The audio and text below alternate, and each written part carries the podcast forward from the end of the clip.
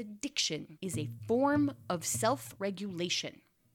Why is this so easy for us to change our brain? Because it feels good. Neuroplasticity is absolutely feasible for echolocation and becoming a bat, but it's harder. This is easier because it's self regulation and we have to self regulate. Is a key piece of us continuing to survive.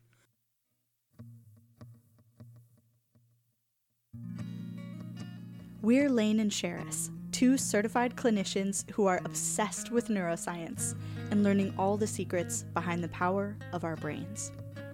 This podcast is focused on using science to understand the parts of us that are unknown but impact us every day.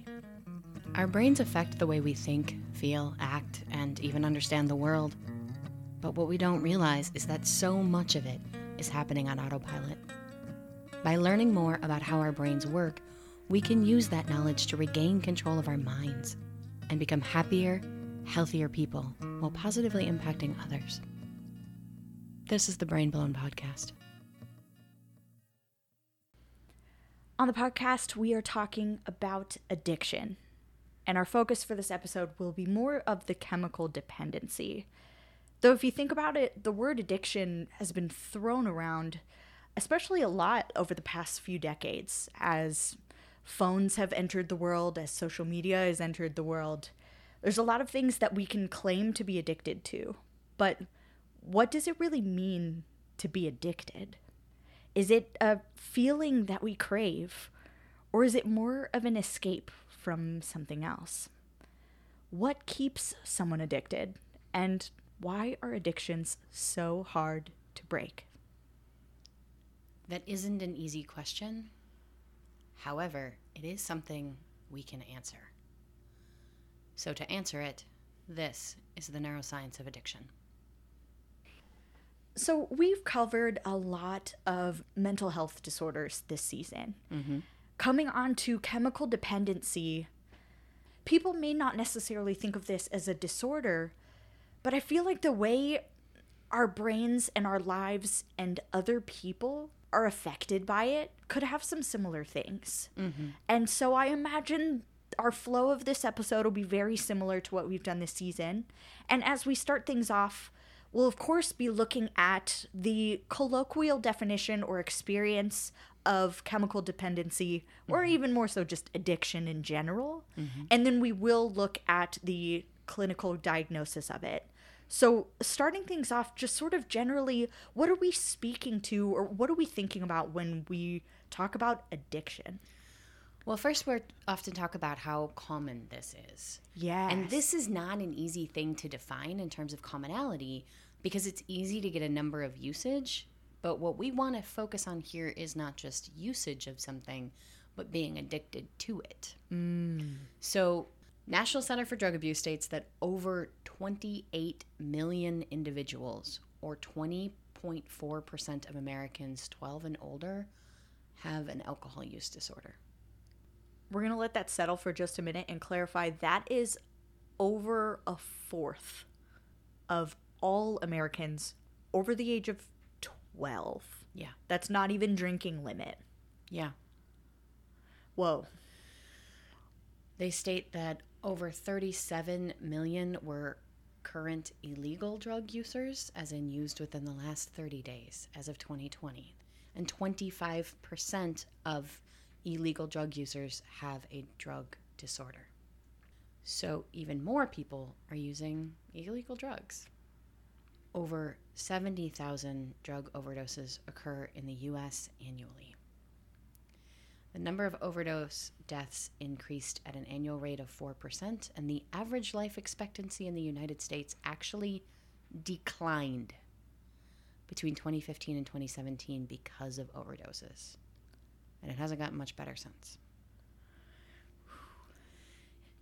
Addiction Center states that almost 21 million Americans have at least one addiction, yet only 10% receive treatments.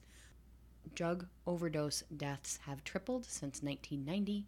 Alcohol and drug addiction cost the US economy over 600 billion every year. And about 20% of Americans who have depression or anxiety also have some sort of substance disorder. This is clearly an issue. This is the most prevalent one we've covered since the start of season two. Yeah, clearly. My goodness. So, what are we talking about with all those heavy numbers? Sure. I, I think colloquially we use this a lot. This can be everything to being a drunk, to your friend who just never seems to be sober. I've heard functioning alcoholic a lot, Yeah. to what we see on the street corner. This can feel very close to home and very distant at the exact same time. But addiction has almost a casualness to it. I'm going to hypothesize likely due to the commonality of it. So, what we're talking about clinically is different. And although it may not be common to think about this as a mental health diagnosis, this is actually a huge section of the DSM 5. No way. Yeah, it's about this. Sorry. Uh, right. We don't do this on visual. Call it a fifth of the book. In the DSM, it goes from page 477 to 591.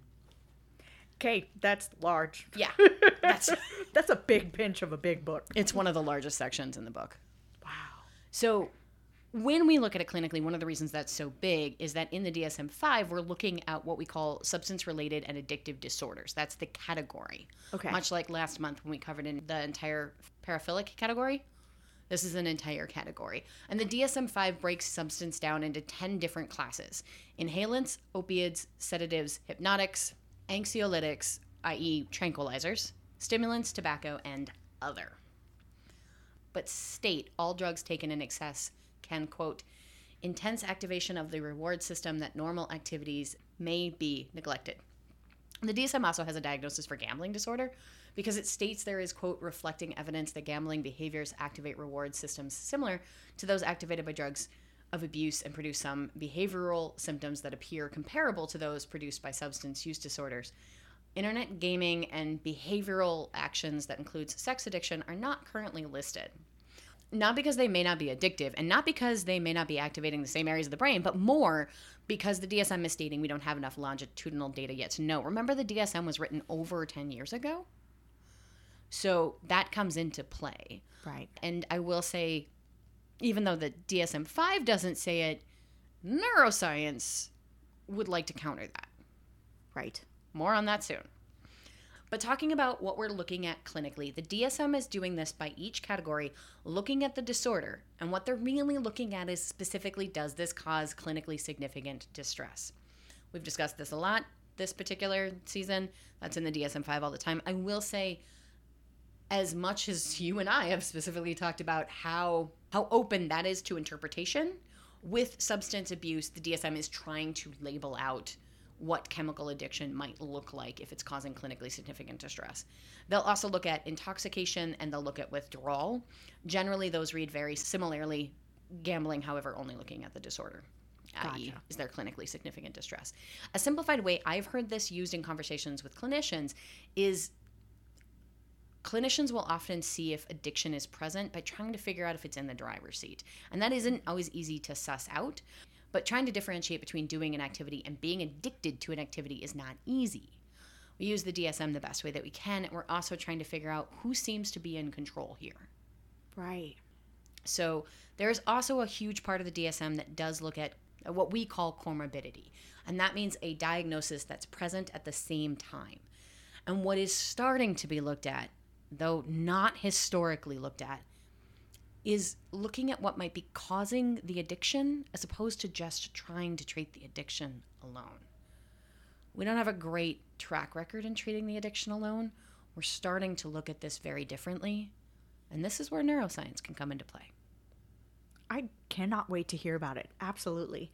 And hearing all of that too, it makes a little bit more sense because, in my mind, the reason that addiction maybe didn't feel like a mental health disorder in a way is because the other ones that we've talked about have been such internal processes like mm. depression, anxiety, even ADHD. Yes, there are outward symptoms of it, but you just naturally think of it as, oh, that's something going on in their head. That's mm-hmm. something going on internally. But with addiction, it's almost like what you're seeing is the outward action of it. And mm-hmm. you, it's easier to think, oh, that's just actions that they're taking over and over. They can stop it, no problem. They can stop whenever they want. which really gets us into the history because that's what made this so hard to think of as a mental health diagnosis. Tell us more about that. So, in looking at how far this goes back, right? Does this go back to caveman times? It is really difficult to say because we know the usage of mind altering substances goes back a really, really long time. But being able to show addiction to something and dependency of something, that's much harder to suss out, right? We do actually have proof of a frozen body found with mind altering substances in a pouch that was being carried, and that body dates back to 3300 BC. That's whoa, whoa. That's the oldest number I think we've ever discussed. Yep. On this podcast. That is is that literal caveman time? No, caveman time is 10,000 BC. Oh, okay. Wow. So pretty close, but also not at all. Yeah. Gotcha. And it's hard to say if those mind altering substances were anything of an addiction, right? That could be very different, as substances had been used historically for religious purposes, medical purposes. We used to use oh, cocaine as a medication, mm. recreational purposes, without any of that addiction, right? right. So we can say this is how far back the usage goes, not how far back the addiction goes. Aristotle did document the effects of alcohol withdrawal, and Celsus stated the dependency of alcohol was a disease. So again, we're in that Greek era that we've been discussing a lot since that's when we seem to really be starting to write down some of this. Um, the American Medical Association, however, did not classify this as a disease until 1956 and did not recognize addiction until 1987. Additionally, it has historically been seen as a choice or a behavioral problem up until 2011. Oh. oh my gosh. I forgot that when I'm in absolute shock, people can't hear that. So that noise was proof of my absolute jaw to the floor shock. Yeah, 2011. Yeah. You're right. We don't think about this as a mental health diagnosis. We see the externalization of it. We think of it as a behavioral and something somebody is choosing to do up until 2011, basically. Wow. Well, given the track record of our episodes this season, oftentimes when we're looking at to why neuroscience, it's normally because what we've learned in mental health in the mental health field so far hasn't covered enough or hasn't done a very good job. You're not wrong. Oh boy. So what are we looking at exactly for from the basis of neuroscience? Why neuroscience? Yeah, when it comes to addiction. I feel like why neuroscience this season could be lumped into because mental health isn't working. right, right. And that's really what's going on here. Uhl Koob and Cable quote substance and alcohol use disorders impose large health and economic burdens on individual families community and society. Neither prevention nor treatment efforts are effective in all individuals. Results are often modest. Understanding both the drivers and the consequences of substance use in vulnerable populations including those whose brains are still maturing has revealed behavioral and biological characteristics that increase risks of addiction Volkow and Boyle state both the excess we see, death, overdose, accidents, health consequences, cost, and state, quote, while research has identified many evidence based preventions and treatment strategies that could help reduce alcohol use and drug use and their consequences, these interventions are highly underutilized and not effective for everyone. Our deepening understanding of the neurobiological, genetic, epigenetic, and environmental mechanisms underlying addiction is helping researchers identify new targets for prevention and treatment interventions. Essentially, neuroscience is uniquely suited to being able to address something so complex and impactful. We've been mm. seeing the results of addiction for a long time, and it's still not really talked about. Generally, most chronic homeless individuals are suffering from a combination of severe mental illness and chemical dependency, and treatment, therapy, everything we've used so far often really struggles with lasting results. We just agreed 10 years ago that this might be more than somebody's quote bad choices. In fact, it's likely a brain reaction. Why neuroscience? Because once we could admit that it was the brain instead of the mind, it was the most sensible place to go. Whoa. Once we agreed that it was the brain and not the mind. Mm-hmm. Oh, I'm going to sit on that for a little bit. We'll take a quick break and then we'll come back and dive into the brain stuff. Because sometimes it's not the mind, sometimes it's not your choice. Yeah.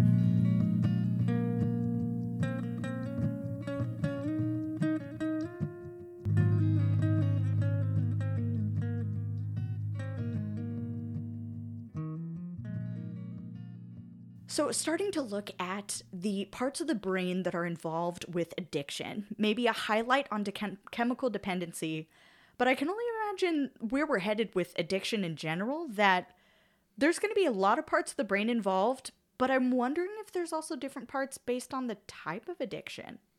No. There isn't. No, that's actually one of the bigger things we're about to uncover.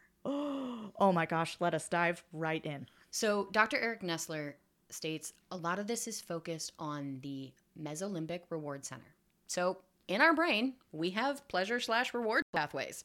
It's called your mesolimbic system. So, you've got dopamine neurons. We've discussed dopamines quite a few times, right? Mm-hmm. And they're located in the ventral tegmental area. So, hand model of the brain, that's the most outside part of your thumb that is touching your palm, Okay. barely midbrain. Yeah, yeah, right there. And so your center of your palm is the basal ganglia.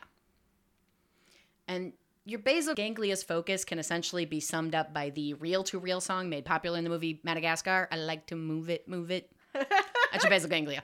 Uh, basically, reward when you move. It also activates your prefrontal cortex. We've discussed that a lot. And your limbic system amygdala, hippocampus, hypothalamus, thalamus, basal ganglia, cingulate gyrus, all of those hanging out together, right? We limbic system is is that gang. Yes, our sweet dear friends. Yep. So Nestler states that these areas and their normal processes are kidnapped, they're stolen, they're hijacked. He states that we have growing evidence that things, things, so food, drug, sex, gambling, etc., can take over our natural pathways and hypofocus them into one reward center. So, natural addictions may also specifically focus on your nucleus accumbens in overcompensation of what they call natural rewards, and state that the results of recent studies could show that this activation, quote, may mediate not only key aspects of drug addiction, but also aspects of so called natural addictions involving compulsive consummation of natural rewards. So is this saying essentially that too much good can really be a bad thing? Yes, Wow. too much of one good can really be a bad thing. Ooh. We'll get into that at about the end of this episode, and that is we have a really big takeaway for this episode. Excellent. So Koob, Sanna, and Bloom also argue this, stating, quote, specific parts of the nucleus accumbens and amygdala may underline drug rewards and motivational effects associated with dependence, and also state that the mesolimbic system is impacted by this. They're saying basically, yep, all of that, agreed. Fowler et al. states, quote, studies of addicts shown reduced cellular activity in the orbital frontal cortex. That's an area really that we're relying on to make strategic decisions, not impulsive or damaging decisions potentially Right. and says quote patients with traumatic injuries to this area of the brain display problems aggression poor judgment of future consequences inability to inhibit appropriate response that are similar to those observed in substance abusers so in the moment you consume something that's super positive it stimulates your dopamine that's hanging out specifically in the mesolimbic system Yeah. your dopamine starts sending you DMs about how good this feels and like how amazing this is. And why don't we always feel this good? We should consume more. We should be feeling even better. Your nucleus accumbens and dorsal striatum get those DMs and they're like, hey, you're pretty awesome, friend. We should hang out a lot more. And you know what? I got access to the boss's calendar. I can totally make this happen. So you hang out. But dopamine, for whatever reason, isn't as friendly, and it takes a lot more focused attention to get those DMs coming in to feel that good again. Mm. The substance, Playing hard to get. exactly. but your substance gram is still pretty sexy though. Mm. So you want more. You keep going on to Instagram, and you still get some of those DM slides, even just by being on their page. making you want even more. Every time you do it, you create both a pathway in the brain. Think of that snowy field that you're walking in, right? You're mm-hmm. walking that path over and over and over again every time you go hang out with that particular thing because that dopamine's sliding in and you're eroding away the dirt and soil underneath it. You're literally changing the field you're walking in. It changes so much that your natural reactions are starting to erode. Holy crap. Yeah. Not really a behavioral choice, huh? Clearly. My goodness. It starts out as one, but it becomes way bigger than that. So Hilton and Watts state, quote, all addictions create, in addition to chemical changes in the brain, anatomical and pathological changes which result in various manifestations of cerebral dysfunction, collectively labeled hypofrontal syndromes. In syndromes, the underlying deficit, reduced to its simple description, is damaging the braking system of the brain. You have changed the field you are walking in. And specifically, what you do is you remove your brake. You remove the ability to stop. Hence, usage to addiction. Volkow and Boyle state, quote, in a brain not affected by addiction, these circuits controlling desire for a drug are held in check by prefrontal cortical regions that underlie executive functions, which support making rational, healthy decisions that regulate emotions.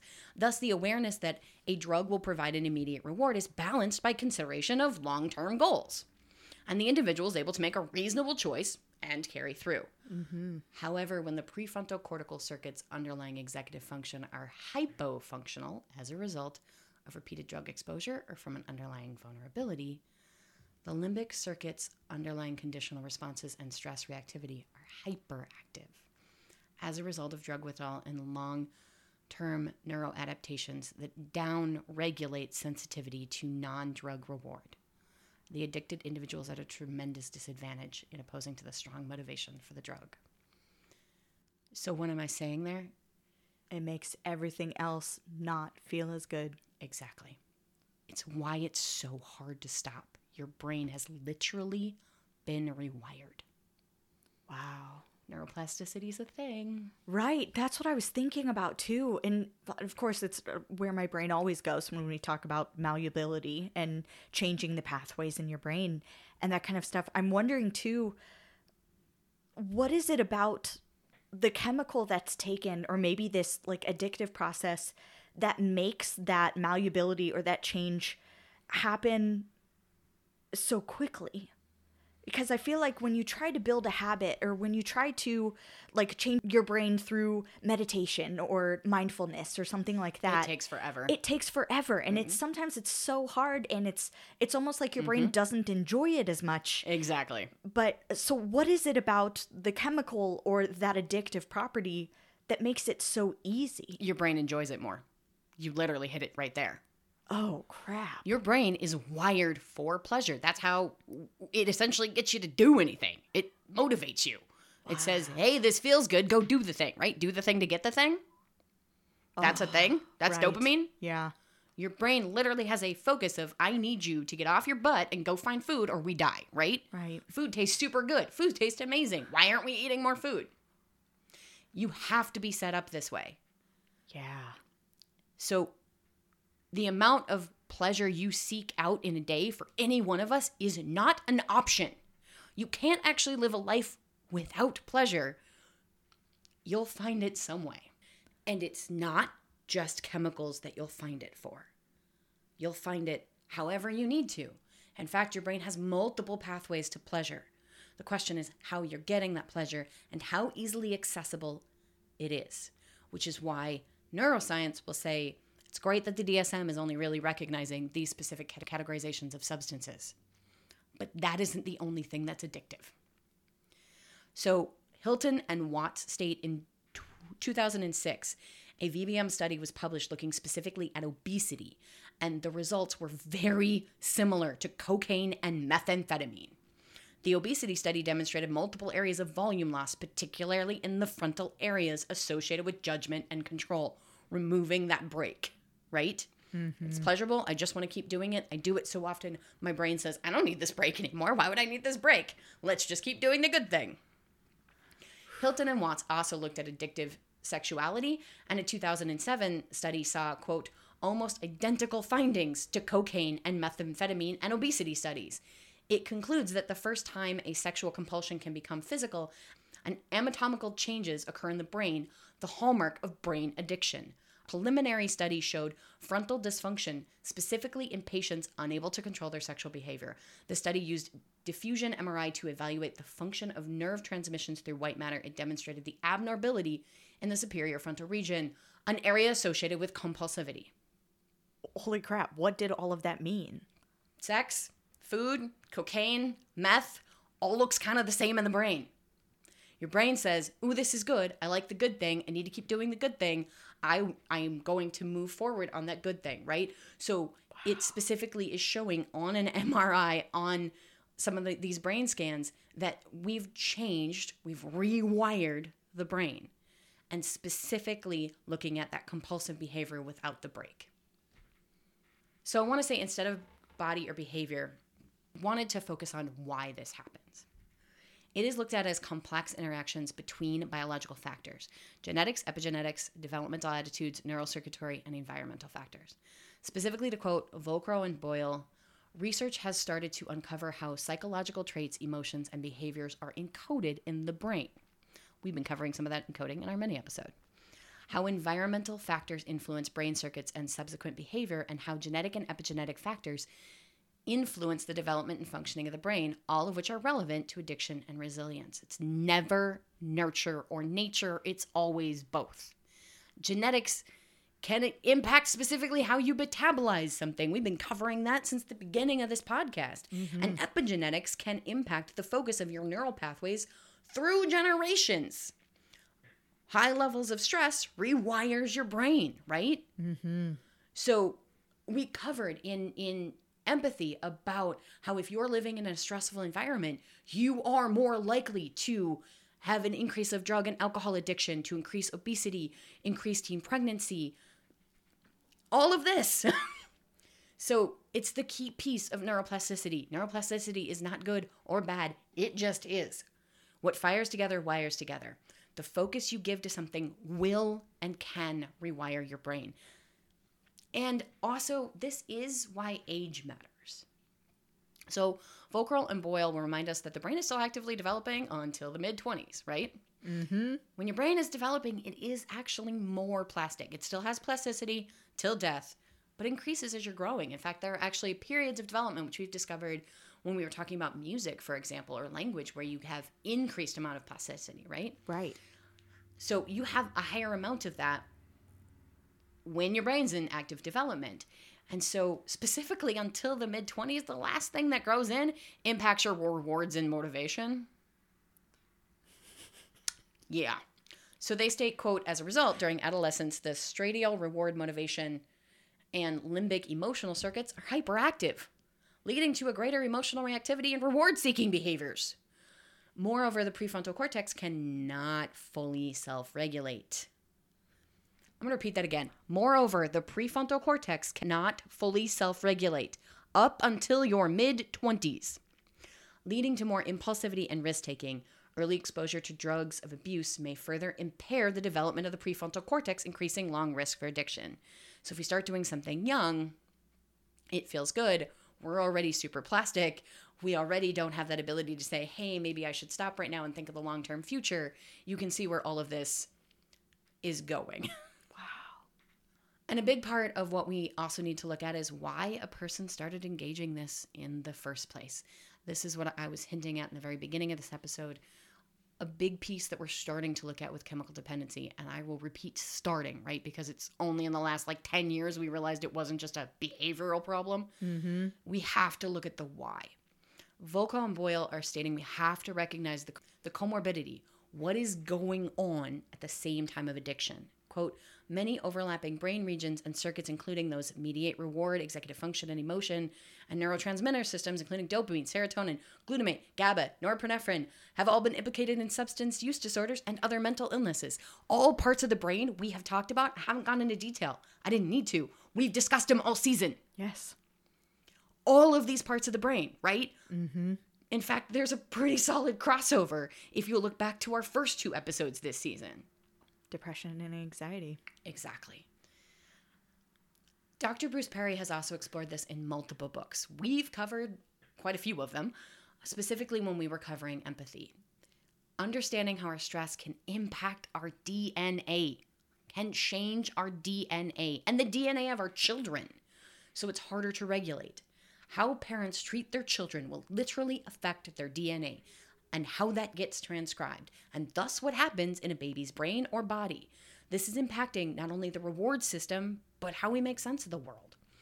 Hence, why children with high ACEs, if you remember from our second episode of our season, mm-hmm. children with high ACEs are more likely to take drugs, get addicted, more likely to use Ritalin, more likely to have high rates of teen pregnancy, more likely to have high rates of obesity. How we feel about ourselves, he states a very high percentage of users are individuals who had developmental adversities. Because addiction is a form of self regulation. Why is this so prevalent? Why is this so easy for us to change our brain? Because it feels good. Just what you said. Neuroplasticity is absolutely feasible for echolocation and becoming a bad, mm-hmm. but it's harder. This is easier because it's self regulation and we have to self regulate. Is a key piece of us continuing to survive. It's literally taking the system off warp 10, right? Addiction can be a self regulation, it can soothe that stress response system and make us feel good. It helps us dissociate. So, to really understand addiction, we have to figure out why we need to disassociate in the first place. To literally quote us, what we stated in season one, episodes two and three quote, having four or more ACEs increases the odds of being a current smoker by 220%, increases the odds of ever using illegal drugs by 470%, the chances of becoming an alcoholic go by about 740%, and the chances of injecting drugs by a whopping 1030%. And Perry stated, quote, people at the CDC doing this work told me those numbers were the numbers of magnitude which epidemiologists might see once in a career. I think it's important when we're talking about addiction is we have to figure out why that's happening in the first place if we ever want to figure out what to do about it. With that, I I can't even believe we're not even at the takeaways yet. Understanding why addiction occurs, I feel like is a great first place to start, and I can only imagine what we'll learn next after a quick break.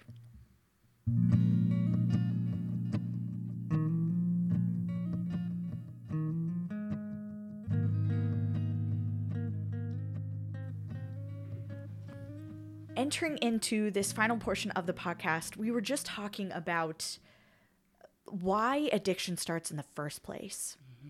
And now, having learned all that, what do we do? How do we take control back? How do we rewire a brain that has been so heavily wired? Its foundation has been destroyed. I want to start this by saying I've got takeaways and they're super important. In fact, they're maybe some of the most important takeaways we've had all season. But I also need to state very clear I am in no way an expert in addiction at all. I have a background of over 10 years in mental health, yes, not focused in chemical addiction, and there are people who specialize in this. But I, I'm simply sharing a lot of research here. But what the research, specifically neuroscience research, is saying is exactly that. We need to rewire a brain. We need to use neuroplasticity consciously as opposed to unconsciously. And we know that's not easy and it's not quick. How do we do that? A lot of mental health professionals in consultation will state there's a there's an importance or a focus on the need for a person to identify that there's a problem makes it easier to rewire a brain if you know it needs rewiring. That's legit. Yeah, awareness is always that first step. Yeah. And there needs to be a connection between X behavior is causing Y response that makes you feel good, but also Z impact on your life and the lives of others, right? Mm-hmm. So they will I want to give credence to what is a large field within mental health, right? There are people who specialize in this.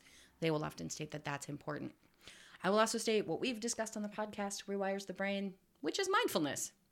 Again, that's probably where buy in can be helpful, but important to remember when in doubt, mindfulness is good at rewiring your brain. Mm-hmm. Additional chemicals can also rewire your brain. it's legit. I mean, this is where it all started, right? And we are looking to some of that the same way that we look to Prozac when somebody is anxious, not as like necessarily always a long term result, mm. but can I help you kind of boost your rewiring? Prozac, right? We sometimes use it, or an SSRI, SNRI, we'll use them to to decrease the anxiety so that we can do the good work to rewire the brain. Right. In chemical addiction, we're talking about the possibility of being able to use that as well. And there's a lot coming out in the field, uh, specifically on the use of psychotropics, um, to potentially help us kind of boost that neuroplasticity. We may need an entire mini episode on psychotropic medication and neuroplasticity. Uh, definitely sounds like it. And random question too: Is ketamine a part of that? Yes, yes, it is. Very interesting. So when we so when we look at mental health in anything, right? We often I often describe it because I'm a very visual person as a table. It has multiple legs. The more legs you have, the more stable the table, right? Mm-hmm. Therapy can be one of those legs. Medication can be one of those legs, and so can be the other things you fill your life with. Self-care, community care, mindfulness, giving back. Those are all choices we have to make literally every single day, day in, day out, right? You remove one of those legs, your table becomes a little less steady, so you have to thicken how much your how thick your table legs are, right? Yeah. This is one of the reasons that addiction is so complicated. Person doing X thing, X thing feels great. Why would you want to change that? Why would you want to take away the thing that makes me feel good? To really get at the heart of this is not just talking about necessarily like any other mental health diagnosis. It is also talking about the heart of feeling good. Dr. Bruce Perry will state there are so many ways to quote activate the brain's neural network of reward that there are multiple routes to pleasure. There are multiple things that activate your nucleus accumbens and your ventral tegmental area. And specifically, he looks at alcohol, drugs of abuse, sweet, salty, fatty foods, sex, self harm. Self harm is chemical addiction, cutting, picking, and pulling. Self harm is chemical addiction is not something we went into in a great deal in this episode. I do want to make that point. Self harm is chemical addiction. You can actually overdose on self harm because it's releasing so much chemicals into your system you can overdose. But those aren't the only routes to those pleasure centers. Additional routes are music, rhythmic activity, as we discussed in the neuroscience of music, right? Mm-hmm. People who were more likely to engage in music were likely to decrease their substance addiction. This is why. Additionally, behavioral consistent with a value or belief system, engaging in a way you believe in. We also just described that in the neuroscience of empathy, how good it feels to do good, right? The sense of pleasure and safety is one of them. The release of hormones and a calmer regulation of the stress response neural system, decrease of psychological distress, and positive human interaction. So, I want to repeat that because this is going to be really important. To get to your nucleus accumbens in your ventral tegmental area, alcohol, drugs, specific types of food, sex, self harm, music, rhythmic movement, behavior consistent with value, a sensation of pleasure and safety, a release of hormones slash calmer responses to your stress response, decrease of physical distress, positive human interactions. This is key. He states, as humans, we have something of a reward bucket. We kind of been showing that in this episode. We will go to the pleasure thing because it feels good. Pleasure is not a choice. We will do things that feel good. Anybody wants to disagree with that, I will push you back to that list again. If you think pleasure is not a choice, go back to that list. You can live a life without pleasure, but you're probably living a lot in your moral value, doing things that you believe in, or you're getting a lot of positive human interaction. Pleasure is choice, but we need to broaden what we think of as pleasure. Mm-hmm. Pleasure can be, I just feel safe and calm, right?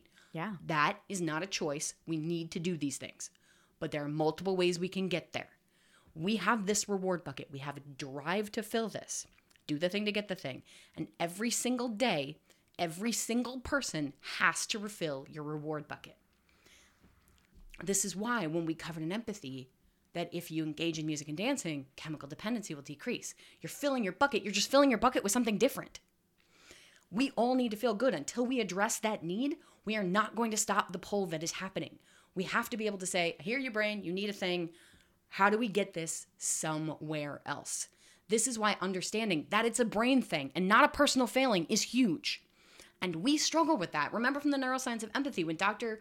Val- Eddie presented his research on the fact that over 50% of obese individuals were sexually abused as children.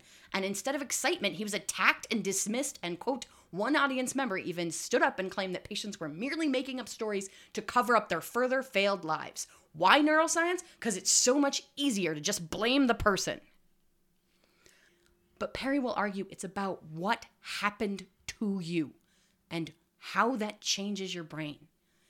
He states, quote, people who have developmental trauma or adversity feel anxious all the time. And it's such a common part of their life, they don't even realize they're anxious. I've worked with those individuals, right? I've worked with individuals where to teach them how to calm down, but I have to teach them that calm is okay. Because when I first teach calm, it can be so activating, so scary to feel calm, to turn off that stress response system, right? Like turning off your alarm in a high crime neighborhood. You're like, no, no, no, no, no, no, no, I need this. I need this or something bad's going to happen. Mm-hmm. This happens. He says, quote, people may not identify that they're anxious at all. This this is things I've worked with. People will come in and say, I'm not anxious. I just I have the stomach aches all the time and I can't sleep and I just feel irritable, which is anxious, right? And we age and someone introduces us to something like alcohol and we feel calm for the first time, maybe ever. So let's take two people. Person A had loving, engaged parents. They were well resourced, enough food, enough sleep, enough time. Person A had a huge group of friends that was positive. They got taught how to do positive interactions early, they know how to reciprocate. They get positive interaction all the time between family and friends they were shown positive human action, so they're great at making friends, right? They were encouraged to go out for band, join sports or a dance team. Maybe as an adult, they still play music, they still dance, maybe they have a rec league. They find things that have value to them, like volunteering, giving back. They feel safe a lot of the time. They've been able to find a job that is positively rewarding to them. They have stress, because we all have stress, but stress that is good stress, that feels manageable, that they can tackle it knowing they've got people behind them to support them. Now take person B. Person B did not have resource parents. Their parents were stressed all the time and trying to make ends meet and cranky and not a regulatory partner. They did not have enough food. They did not have enough sleep. They couldn't, barely keeping their heads above water. Making friends was hard because their base environment was so stressful. They were not regulated and they got anxious and angry very easily. They didn't have a lot of positive interactions with people. They got yelled at a lot. They were told that they were doing poorly. They didn't have the resources to be able to pay for band or dance or sports teams. So they didn't get to learn those things because that costs money and now they feel too old to learn. They haven't been shown that people or things in life are positive. They feel everything is negative and terrible. Why would they volunteer or take care of others? They feel their stress is unmanageable because their system isn't helping them regulate it. They don't have people to support it, and life has been chaotic. When life is uncontrollable, we just survive somehow. That's trauma. Even if it doesn't look like an earthquake or being beaten or harmed, trauma is a body response that is about survival, and survival is about getting through it, being numb. Both people have an unquestionable evolutionary drive to feel good. Our system will seek out pleasure. Both of them go to a party. What happens? Partaking in something. Think of us all during the pandemic. We are cut off from positive human interaction. Volunteering was more difficult. Finding a partner, if you didn't have one, was harder. Everything was changing, everything was stressful. People were getting laid off. We didn't know what was going to happen. How many people stated they reached out to food, specifically sweet, salty, or fatty foods? How many of us increased what we were drinking? Or started using other chemicals? How many of us disassociated through constant scrolling or playing hours of video games? Perry will argue for anything to be sustainable, we have to look at those reward centers the nucleus accumbens, the mesolimbic area, what we started with. We have to make sure that a person can activate them every day. There has to be enough to fill the bucket, or we have an evolutionary need to fill it somehow. Mostly we need to understand this more. This is your brain. Your brain wants something and it's going to get it. The organ above all others, right? If it wants something, it's getting it. You will starve if your brain decides that you need something more. Treating it like a chosen behavior isn't going to get us anywhere. You can get pissed off at diabetes all you want, it's not going to help. And to be honest, the behaviors of addicts are harmful. They don't have that braking system, right? It's like literal frontal damage. They will do harmful, hurtful things. I won't tell you not to take care of yourself if you have somebody in your life who's an addict. That's not going to help anybody. But we do have to look at this from multiple areas. A, prevention matters a lot. Stop the rewiring before it starts. But prevention isn't just about, hey, kids, don't do drugs. We have to look about why it happens in the first place. Prevention isn't just about dare, it's about making sure that kids have access to band and music and dance and athletics and positive human interaction. And I don't know, maybe enough food to eat, or maybe to make sure that their parents can pay their bills. It's about regulating the stress response system instead of putting them in test after test after test after test for no reason. We have to look at the need for human connection, for regulation, and for care if you want to do anything about prevention and have it actually impact anything. And we need to look at why it happens. We have to look at underlying causes loneliness, trauma, anxiety, harm. We have to understand that each of us, every single human from birth to death, is trying to get their needs met with whatever tools they have at their disposal. Their needs are not going away. So we have to change the tools. Thanks for listening to the Brain Blown podcast. This podcast is created and produced by Laine and Sherris, with music by James Austin. To learn more about this episode, head over to brainblownpodcast.com for script notes, visuals, and any resources we mentioned. And hey, if you have any topics you're curious about or want to learn more on, we'd love to hear about it. Send us an email to info at brainblownpodcast.com or reach out via social media to connect.